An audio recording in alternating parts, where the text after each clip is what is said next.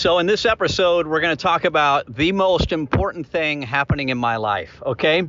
This is more important, this is more critical, this is more urgent than anything else we could possibly discuss. And the topic is why the crap is this convenience store that I go to such a disaster every stinking time I walk in? Why every time? Like there's no straws. The the place is a mess. The floor is disgusting. The people behind the counter are like, "Oh, like did you want to check out?" Anyway, obviously I'm I'm being uh, sarcastic, but actually not completely. So I want to dig into why it's that way. There are two things that are happening that cause that place, like, and it could be a restaurant, it could be your gym, it could be, it could be um, it could be any place. Why is one so consistently bad at the customer experience and one off the charts good? There are two reasons. We'll talk about it in this episode. Leadership is the ability to facilitate movement in others toward a destination you can describe. I'm Russ Hill. I help build leaders. And this is the Culture Hacks Podcast.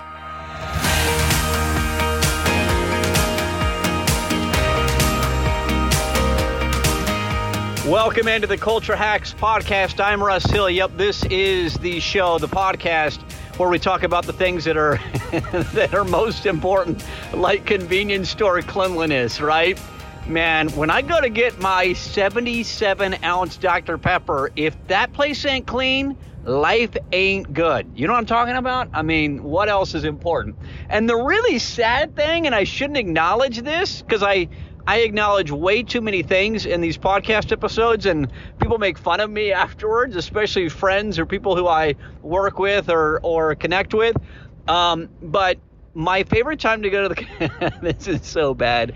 My favorite time to go to the convenience store. When do you think that is? Like if, if you were to track my time, when do I typically stop at a convenience store? Because seriously, my weakness is the fountain drink Dr. Pepper. That and what the crud are these? I just bought them. Sweet tart ropes. Oh my gosh. Crack cocaine right there. They should be illegal. Like we're making marijuana illegal, but why aren't we making sweet tart ropes illegal? You know what I'm saying? Um, but in, anyway, uh, my favorite time to go to the the um, convenience store is right after the gym. Is that not the dumbest thing ever? Like you just went and worked out, spent an hour at the gym just like like dem- demolishing yourself, barely can breathe, sweat all over, embarrassing the way you look, and um, and then my my favorite place to go is the convenience store. Now my theory on that is, or my not my not my theory. Um, I know why I do it. Oh. but um, my my justification for it is that um, hey, I just I just burned off all those calories. My metabolism is off the charts good. And so if I'm going to do this, it should happen right now, right?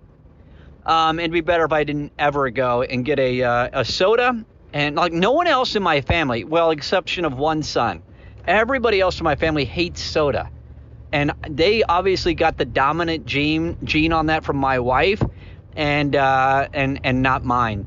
And um, and then I'm candy. I don't I don't love chocolate or I mean there there are some desserts I like, but man, candy, like especially gummy candy. Anybody who knows me knows that's my weakness. Okay, so um, conve- let's talk about why some locations, some businesses, some teams um, consistently have a terrible customer experience, and others are off the charts consistently good. And it it all comes down to the culture. I mean, a hundred percent the culture, right? And and let me let me explain the two things that are that that that lead to the difference. And and I'll just I'll give you the I'll give you the the headline on this and then kind of the punchline and then I'll and then I'll fill in the color. The two things are key results and guiding principles cultural beliefs cultural behaviors whatever. Those are the two things. Now let me explain. So there, there are two dominant convenience stores, two big convenience store chains in the Phoenix area. I should I should know way less about this, you all, but I do know a lot about it, and uh, it's because of my my uh, shopping habits. Circle K and uh, QT, which stands for Quick Trip. And some of you have some of those chains in your area. Some of you don't know anything about it. So I'm going to give you 30 seconds on them. Circle K um, is a successful, massively uh, whatever um, chain. It's everywhere, right across across the nation, and um, and and so that's Circle K. You probably all know. Most of you, at least if you're in, in the United States, you know Circle K. Quick Trip or QT is only in some states, and QT um, prides itself on. Uh, well, the name of the the place should tell you. Quick Trip. They're all about in and out and and great customer service. So if you walk in and you're trying to check out with some nachos or one of their big old soft pretzels that are to die for, or you're getting a coffee or a fountain drink or whatever the crud you're getting, a lottery ticket, whatever people buy at the convenience stores. Um, and if you're doing that and, and there are like two people in front of you in line, they like go into tornado mode. Like, oh my gosh, the end of the world's coming. Everyone to the front, all hands on deck because there are two people waiting in line. They are all about get people in and get them out. Circle K, oh, oh, and Quick Trip, like there's constantly people cleaning up, wiping down the counters, cleaning the floor, like nonstop. And they and they've got multiple people. Uh, they've got multiple people behind the counter, and they've got people working throughout, and they are always busy. Like I never see them just standing around, hanging out, just kind of uh, whatever. Circle K, exact opposite. And there are good people, I'm sure, at both chains and good executives at both. But Circle K, it's like, hello, like there are seven of us in line. And you all aren't even like acknowledging the fact that I barely had three seconds to stop by on my way to work and I need to get out of here. They think that you are on vacation and you've got, uh, like, you could spend an hour and a half in here and that's, that, you know, probably wouldn't be a problem. They get, they are in no rush at Circle K. And if they make eye contact with you, that's amazing. Okay? And I'm exaggerating a little bit on, on that, but but it's mostly true. So why is it that way? And and you could you could stretch this out to all kinds of other examples, right? Why why is McDonald's in so many places, or pick your restaurant, Wendy's, man, it takes stinking forever to get through the drive through at Wendy's. Um, McDonald's, uh, you might need to show them proof of like bank account statements if you want three ketchups. Like seriously, you've got to show them that you you probably need a cosigner on the loan that it's going to require if you want another couple of ketchup packets. And yet at at um, at, at Chick Fil A, man, it's like, oh, you want seven barbecues and three Polynesians and two Chick Fil A sauces? No problem. We're we're so happy to be able to give that to you. It's our pleasure, right? Again, I'm talking about the things that matter most, right? Ketchup packets and fountain drinks. Um, but the same thing's true at the at a gym. Why does that gym have incredible customer service and the equipment's all clean and people are friendly and that one is like, "Oh my gosh, it like everything's breaking and they really could care less if you're coming in. And just go down the line. Airlines united airlines versus delta or southwest. None of them are perfect. They all cause frustrating experiences but consistently you do get better service with one than the other. Just go through the uh, through the companies right? Here are the two reasons. Key results number one. So what do i mean by that? Chick-fil-a what's the most important key result? In other words on their strategy when they build a restaurant, they open it up, they train the staff, they hire new people. What are they telling you? What do they train you on? What do they talk about in their huddles, in their meetings? What is the, what are the three or four most important metrics to that company? At Chick-fil-A, it's customer service. Without a doubt, it's customer service and wait times, right? You don't need to be an expert. You don't have to have studied them like I have. You don't have to have done interviews and spent time on the phone um, or meeting in person with their executives or former executives to know that. I've done all that research. You don't have to. And it's just those are the key results there. So, Quick Trip, what do you think their number one key result is? Customer satisfaction and time in in the in the location. Do you think those are the top key results at Circle K? With no stinking way they are. Not at all. In fact, I don't even think they train employees at Circle K on key results. They hire them for activity, right? A lot of companies do this. You might do it. You hire people for activity. Hey, we need you to go sell this. Hey, we need you to go manage that. Hey, we need you to go take care of this. You hire me for activity. And that, so that's all I concern myself with. Okay, oh, my job here at this convenience store is just to check people out. Okay, well, I can do that. No, no, no, no, no, no, no, no. Your job is to check them out in less than 30 seconds. Your job is to make sure there's never more than two people in line. Your job is to make eye contact, and you're going to be rated on this. You're going to be, this is what we're going to score you on. This is what promotions are based upon, all of that. So the key results, you can always tell. Just write this down, just memorize it, know it in your mind. I'm exaggerating here, but you can always tell what a company, what a team, what a location, what a manager is measuring by your experience as a customer, period. It's just a fact. You know what they're measuring. You know what they're training people on. You know what they're hiring people on. And at Chick fil A, Southwest Airlines, Amazon, go through the list. Apple, you know, you go to a retail location, it's customer satisfaction is one of the top things. They're training people on it, they're hiring based on it, and they're they're evaluating locations on it. And and that is the most, if not the most, one of the top three key results for that location. So you want to improve the customer experience you want to improve the culture, you want to improve the interaction that the customer has with you, you make you, you look at your three or four key results, you evaluate whether or not you're training new hires on it. You evaluate how often you're talking about it in meetings. You evaluate, you look at how often you're putting that in emails and in phone calls and in one on ones and employee evaluations and everything else. How often are you talking about those two, three, four key results? And what are those top key results? And are you measuring them? Is there a metric for where you are now and where you want to be? Right? So that's the number one thing. I can tell what Quick Trip is measuring a location on and an employee on, and I can tell what Circle K is measuring. I can tell what McDonald's is is measuring or gauging people on and promoting them based on and what Chick-fil-A is. I can tell just go through the list. That's the very most important thing when you think about customer experience and and and the culture of an organization. So that's huge. Okay.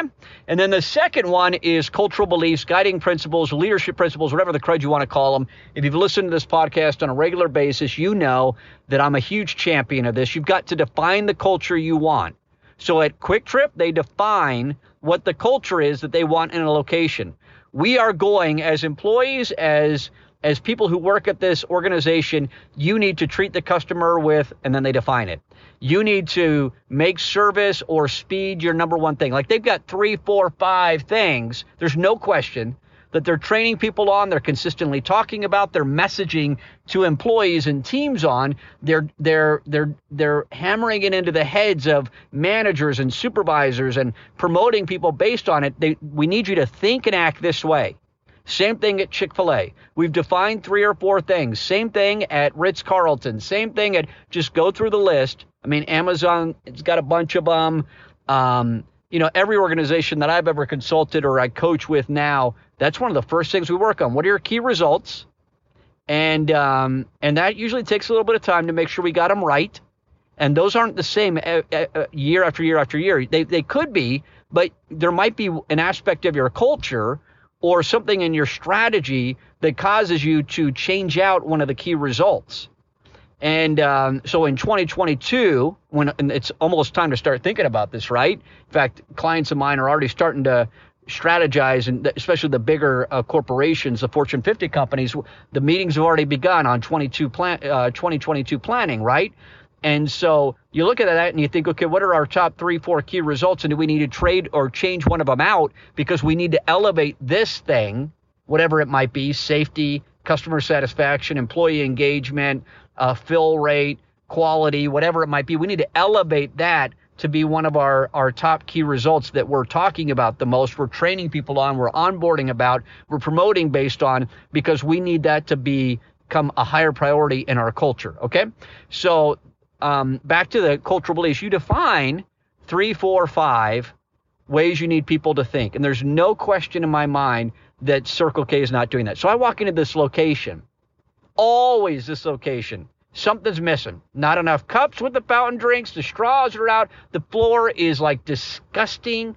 Boxes are everywhere. It doesn't matter what time of day I go in. Doesn't matter what day I go, what day of the week I go in. It, it there is just a consistently bad customer experience at this location.